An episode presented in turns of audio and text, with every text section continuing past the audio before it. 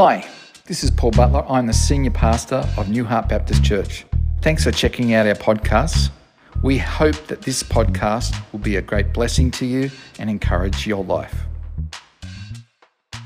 About the fact that we're born to play and that we're born to prevail. I'm not talking about you, as in me, singular. I'm talking about us.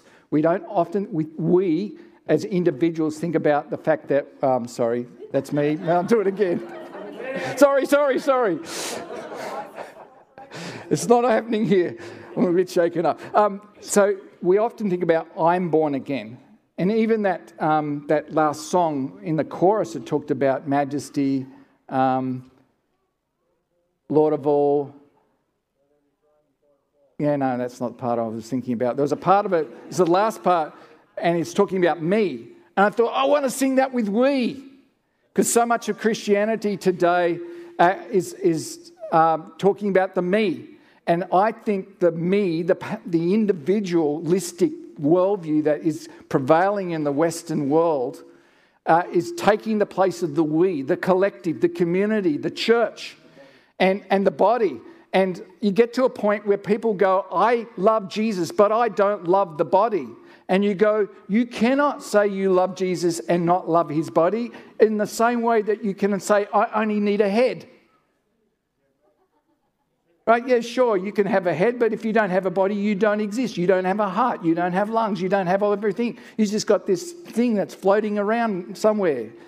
But we are born to play and born to prevail. Let me just tell you a quick story, really funny story. My, um, when my 33 year, 32 year old, two year old boy Jordan was three years old, um, Michelle would pack his lunch um, and pack all his stuff in his little bag, and she would walk him down to preschool. And one morning she picked up his bag and was halfway down, and she's going, Gee, this is a little bit heavy. And she, she went, Jordan, what's, what's in the bag? And he went, and she got the bag out and she started unpacking. What he had done is he'd taken some toys, soldiers, and a Tonka truck, and, and, and, all these things which were not, you're not meant to bring your own toys to, pre, they've got plenty of toys, you don't bring your own because kids start fighting over them. It was illegal in this preschool to bring toys. And, and Michelle says to him, What are these? And he goes like this. And he starts crying, and Mum, don't you know I was born to play? And um, that, that, that story sticks in my mind, but you know what? Every Christian is born to play. You see, I think what's happened somehow, we've, we've somehow disconnected the church from the Great Commission and the idea of being disciple and disciple makers. Somehow we've become Christians who go to church, not disciples who make disciples. And the, the reality is, is that the church exists because it was born to play its part in the kingdom of God and it's born to prevail in the name of Jesus and to bring his kingdom to earth. And we are part of that, and we've got to take that responsibility and that privilege seriously. Um, we've got a picture there of a team. Um, they're wearing the soccer team. Um, Dale Stevenson from Crossway Baptist loves to use this analogy of the church that the church and a disciple making culture is like the beautiful, the beautiful game is what people call soccer or football. And the reason it's called a beautiful game, there's a couple of things that unite, well, three things that I think that, you, that sort of are shared by almost every community in the world. One is food. You know, we love our food and we love our music. That sort of brings us together. And the other one is soccer. Now, my favourite sport is, is um, NRL and, and rugby and, and AFL. Soccer's probably down my fourth on the list. So, for all you soccer fans, this is one for you, right? So, um, Dale Stevenson talks about the fact that a disciple making culture, a church with a disciple making culture, is like the beautiful game. And the beautiful game is beautiful because it can be played by anyone, anywhere, anytime. Yes. Even one person can play it to some degree with, a, with something and two sets of goals, which could be something. It doesn't even have to have a soccer ball. You don't even have to have proper goals to play. So anyone, anywhere, anytime, we all get to play. So um, I was a youth pastor, and we decided to do something to make the playing field even for everybody because some people are really good at a ball. So we got a two litre Coke bottle and decided that was really hard to play with. And, and so we set up two things at the end of each side and we played two litre uh, Coke football. And that became the most popular game in youth group because all the kids who were really good at ball skills weren't so good at, at Coke bottle skills. And all the, everybody felt that anyone could play this and anywhere, anytime. You see, that is what the Church of Jesus Christ is meant to be. It's not meant to be priest and laity. It's not meant to be the professionals and the, and the volunteers. It's meant to be that we are all called to play and we all get to play our part. A team is made up of seen and unseen members devoted to playing their part in their mission. Ash Barty uh, is one player. But do you know what? She has 15 people on her team. 15 people. If she does not have each one of those people playing their part, she doesn't get to play and win. Um, a soccer team or, or an AFL team or any team that you have a, a bigger team under them. And, you know, AFL teams got, I don't know how many players they've got. Wendy, you're a Lions fan. How many do they have? They've got ridiculous numbers of players. I don't even have like four to play the game. 18 on the, on the ground, right? But they have a board, they have an admin and marketing team, they have coaches, trainers, medical staff, they have grounds people, transport, they have the guys that prepare the uniforms, and they have the players themselves. And that's just to name some of them. I don't know how many people would be actually involved in one of these professional team sports to actually ensure that that team is on the field and able to play. Those players, when they win, have to acknowledge the involvement of all these players that are unseen, and each one of those players play their part in what's happening. Church is not like a football club uh, crowd where you're a member of a club, you pay your fees, and sometimes you go to the matches and you go, yay, and you wear their shirt. You're actually more like the wider team that exists to see that those people who may be playing with the ball on the pitch. Now, you see, some might say, well, that doesn't feel like um, it feels like they get to play and everybody doesn't else get to play. No, you see, when you look at a football club, it, if someone doesn't turn up with the uniforms, you don't play. If someone gets hurt and you don't have a physio, you don't recover. All these things seem small and insignificant, but in the body of Christ, we all get to play our part. This is really, really important. So, let me read to you from Acts chapter 2. And before we do that, I'm just going to give you the backstory. In Acts chapter 1, we read about that the, the, the disciples had been told by Jesus to go back to Jerusalem there to wait for the power of the Holy Spirit so that they might become his witnesses. Little comment there are a few evangelists appointed by God, but there everybody is called to be a witness. What is a witness? A witness is this a witness is someone who tells their story about how Jesus has impacted their life. Everybody gets to be that. And everybody gets to get power from the Holy Spirit to do that. A few are appointed evangelists, and they get to do things like empower, encourage us in that gift of witnessing. They get to instill confidence and faith, and they t- teach us and remind us of the good news of Jesus. Now, chapter one tells us that chapter one tells us that they um, had to replace Judas, so they replaced Judas with Matthew, and they got together in verse 14, and they got together and they devoted themselves to prayer. And we're going to read that word devoted again here. They devoted themselves to pray, pray, and while they were praying, Another 10 days had gone by since Jesus' resurrection. And then the power of the Holy Spirit falls on the church that are gathered 120 people, not just the big gun 12, but how many? 10 times that amount. This is Jesus' fulfillment of what he said in Matthew 16 and I will build my church, and the gates of hell will not prevail against it. So, this is Jesus saying, and I will send my spirit upon you, and I will give you power to be witnesses to Jerusalem, Judea, and to Samaria, and to the ends of the earth. So, Jesus is, is doing this, and then the Uh, Acts 2, the first part of Acts, you see this power of the Spirit coming. People begin to speak in other languages and they rush out into the streets and begin, begin to declare the praise and wonders of God. Now, what happens is that Peter stands up in response to a question he stands up, and when there people are saying, What's going on here? Are you drunk? He said, No. And then he shares the good news in a powerful way that's such that 3,000 Jews decide to become followers of Jesus that day. 3,000. And then we read this. Now you've got to remember, Luke is looking back into history. Luke is actually not, this is not like he's uh, telling you today. He's going, so Peter has just done this. 3,000 people have believed and been baptized. And then he says this. This is a reflection, this is a summary of the years of what happened in the church after that event. All right, and you need to, to need to look at some of the statements that Luke, Luke makes as summary statements of what occurred over a number of years.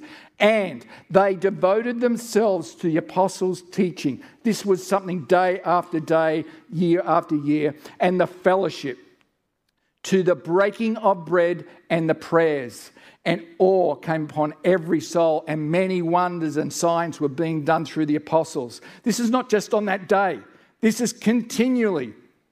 And all who believed were together and had all things in common and they were selling their possessions and belongings and distributing the proceeds to all as any had need. And day by day, attending the temple together and breaking bread in their homes. There's that word, breaking bread in their homes. They received their food with glad and generous hearts, praising God, having favor with all the people. And the Lord added to the number, day by day, those who were being saved. Sounds like a pretty good picture to me.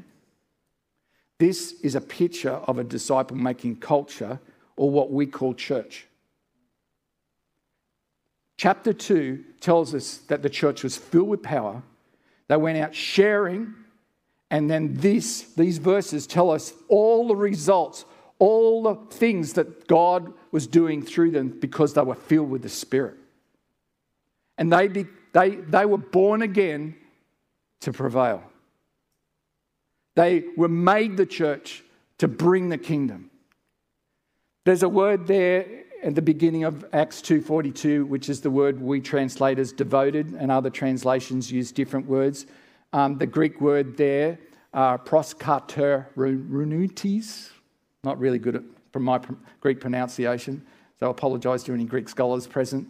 But the idea behind that, it's a number of words, a number of Greek words um, combined together, and it's like this it, it's like um, the prevailing strength, heart, and soul towards something. It's a prevailing strength. That's all your heart and all your soul towards something. And the best illustration I can think of, and I'm, I know I'm mixing my sports up here, is a rugby union scrum. Not a rugby league scrum, which is a joke. And all my rugby league fans know what I'm talking about. It used to be a competition, now it's just a joke. It's just a time for time to have a breather. Um, but a rugby union stroke where eight massive human beings on either side come together, and the referee gets these guys, and they're down really low, and their necks are bigger than my whole waist. and, the, and they get together and they're binding together, and the, the referee says three things. He says, bind, and they go like this. And then he says, set, and they go like this. And then he says, engage. And there's this clump together where I don't know how many combined kilos, but I would say at least 120 times 8 times 2. A massive amount of mass and collision, and I just don't know how they do it. I reckon they'd snap my neck even if I was the guy at the back, I'd snap my neck. This is what the church of Jesus was doing in Acts 2:42. They were, had this prevailing strength, putting all their heart and soul and the spirit of power and might that had been put in it, and they were putting that towards what God had called them to. And what were they? What, were the, what was their opposition? What were they trying to hit?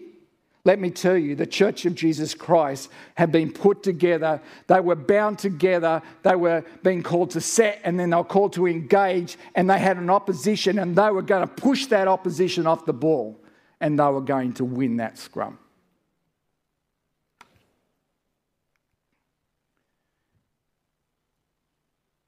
There are three commands that we're called to as a church. I've talked to you a couple of weeks ago that the thing that unites us is the gospel that transformed our lives, the good news. The fact that we become born again, the fact that we become children of God and we share God. Number two, that, that we have one blood. Our Father, we share a Father, we share a Savior. And number three, that we are called to this united mission. Well, this is a very similar thing, and it's kind of like a play button, but there are three commands. The first command is the up command. It's to love the Lord your God with all your heart, with all your soul, with all your mind, and all your strength. And Jesus said, and the second is like it, it says to love your neighbor as you love yourself. In John 13, Jesus said, I give you a new commandment. I want you to love one another just as I have loved you. Here's, here's a really interesting thought. I want you to think about it. I think there's a lot of Christians in our world right now who love Jesus, but they're not fulfilling the second command. They've gone offline. They are not loving one another as Jesus has loved them, and they are not loving each other or their neighbour as Jesus would want us to. That's a serious problem. For whatever reason, they've got hacked off with the church They've been hurt by the church, disenchanted by the church, but they've forgotten that the church isn't just a program and a Sunday meeting and a building and this and that. It's people. It's people who Jesus died for. It's people who have been, that we share the one Savior, the one Father. It's the people that we share that one blood with. It's the people that we share a mission with. And if we don't love them, how can we work with them? First command, love God. Second command, love one another. And third command, which is his highest priority. His last command is the highest priority, is that we would love his mission. That we would do his mission, but we wouldn't do it just individually, we'd do it together.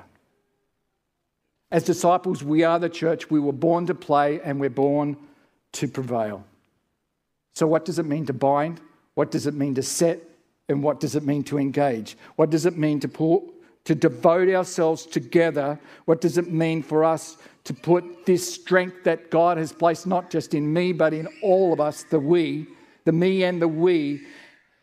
Do you know what? Just imagine that you had this massive force in front of you that you had to move. Have you ever seen those videos where people, uh, cars flipped over or something like that, and a group or actually, I saw a video of a train. Did, you, did anybody see the video of the train where the train, someone was stuck between the platform and the train, and a whole, like a hundred people lifted up this carriage and they pulled that person out? They devoted themselves to saving someone. This is a picture of what Jesus can do through his church, and we need to get hold of it.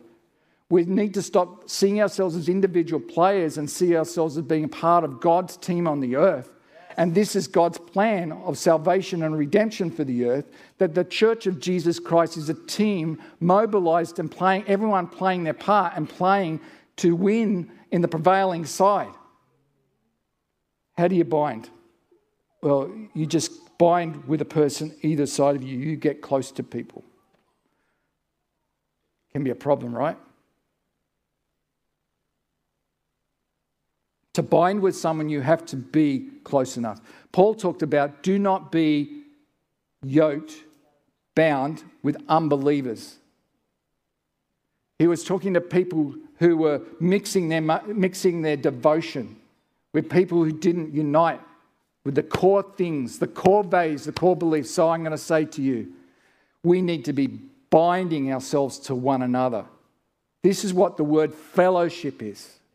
It's a common unity. We are binding ourselves. And it's the first part of actually moving that, combining that strength and heart and soul and moving it together. The second thing is to set.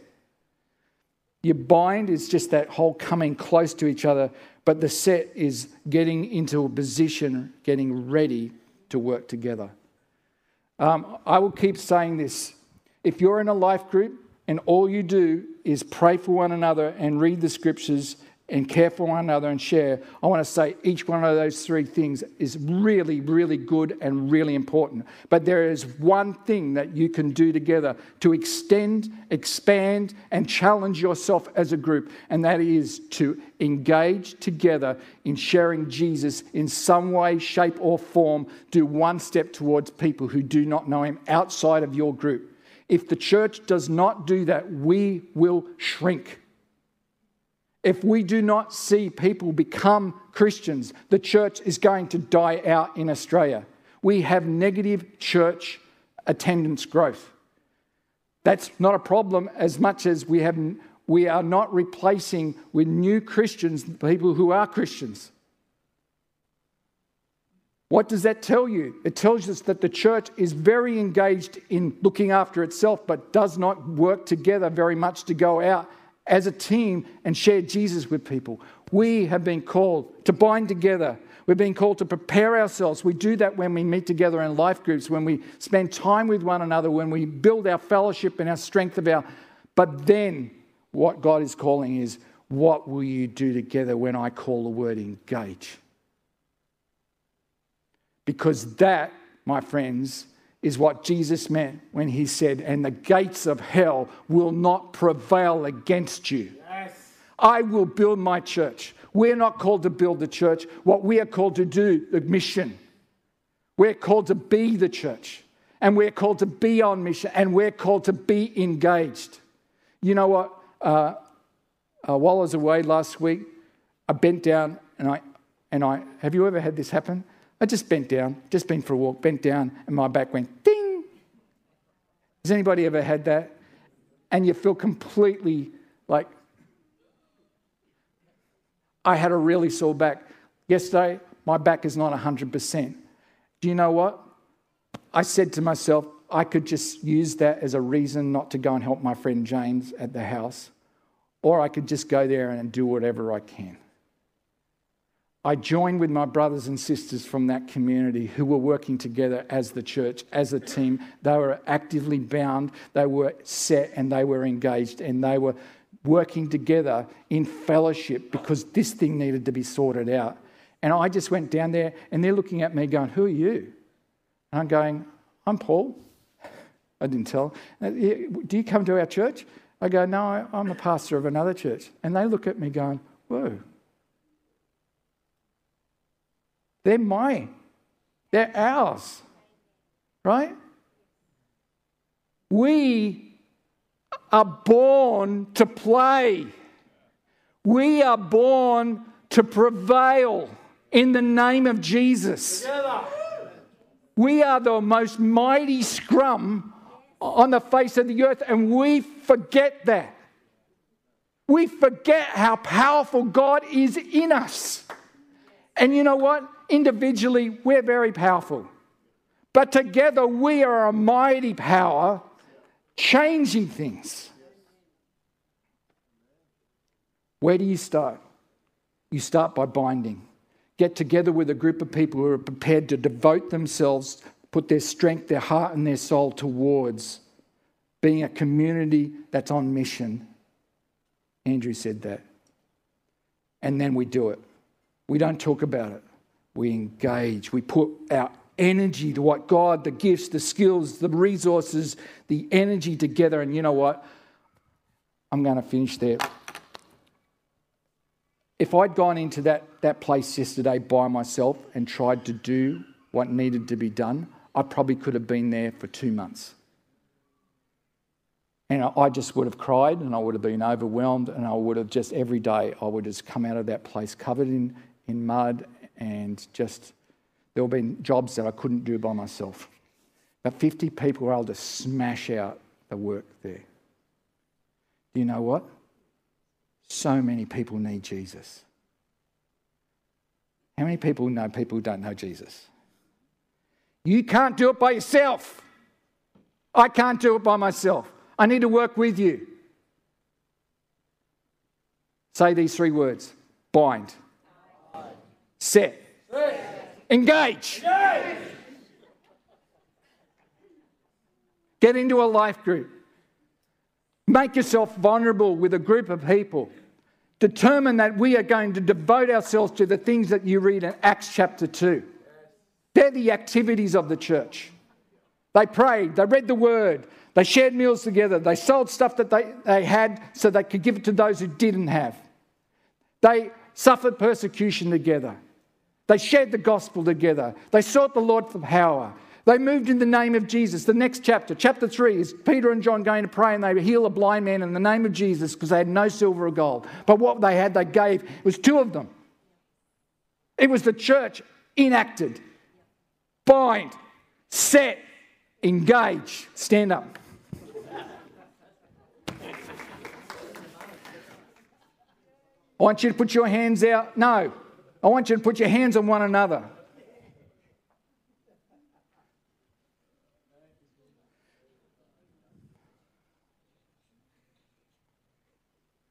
You are now binding just by the simple act of touching somebody else. You are saying, I am allowing someone into my space. You to bless that person. Just tell them, if you don't know their name, find it out so you can bless them by name. Just begin to bless them right now. Bless them with whatever comes to your mind. Bless them with power. Bless them with strength. Bless them with the, the God's heart for his church. Bless them with all the things that you can think of. Thank God for them. Oh, Jesus. Come, Holy Spirit. To those who are on Zoom, we just pray, Lord, you come upon them right now with your power. Lord, we ask that, Lord, you would bind us together Lord, that you would make us one as you are one, that we would have the one heart and soul, that we would be steadfast, continually devoted towards your purpose, your call, your heart. Lord Jesus, we pray you come upon us with power. We pray, Lord Jesus, that you would bless us with a courageous spirit, Lord, Lord, with boldness. Lord, we just ask, Father, for your spirit to bring about a fresh anointing of unity among us, a fresh working together, Lord, that we would be uh, a power in the earth, empowered by you. Lord Jesus, we just commit ourselves to, to, to binding together. Lord, being set, Lord, gathered together, being the body of Christ together, looking after other, loving one another, serving one another, and Lord, then working together to share the good news with those who don't know. Lord Jesus, you're so good to have saved us. But you didn't save us just to get us into heaven. You saved us to bring us into your family and to commission us into the world, Lord. We just thank you for your commissioning.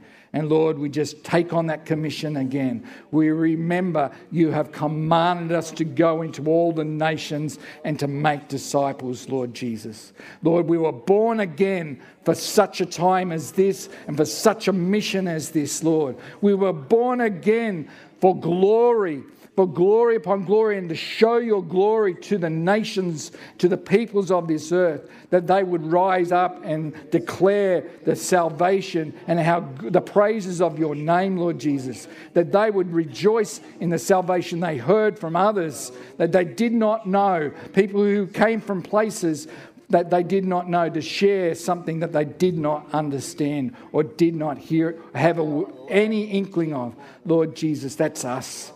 Lord, I pray for a greater sense of church, Lord, a greater sense of what it means to work together, Lord Jesus. Lord, a greater sense of what it means to be the we and not just me, Lord Jesus. Oh, Lord, we pray for your, your anointing on us, your people. Lord, we pray for the other parts of New Heart, not here. We, are, we pray, Lord, that the same anointing, Lord, that you want to pour out on all flesh, Lord Jesus, will come upon each part of New Heart. On the people that come here but are not here. We pray your spirit will fall upon them, like when Moses was asked to bring the elders, and the elders came, and your spirit was taken from Moses and put upon them. And there was the two guys outside the camp, and they got it too. We pray, Lord Jesus, those who are not here today would receive an anointing of power, Lord, and we would receive an anointing of power, that we would be prophetic announcing agents of the kingdom of God in this earth, Lord Jesus. Oh God. Now just, just pray now and ask Holy Spirit to come and fill the person that you're, you're, you've got your hand on now. And just say, Lord Jesus, Holy Spirit, come. Fill them, Lord. Fill them so they can be poured out. Fill them to overflowing, Lord. They'll be poured out.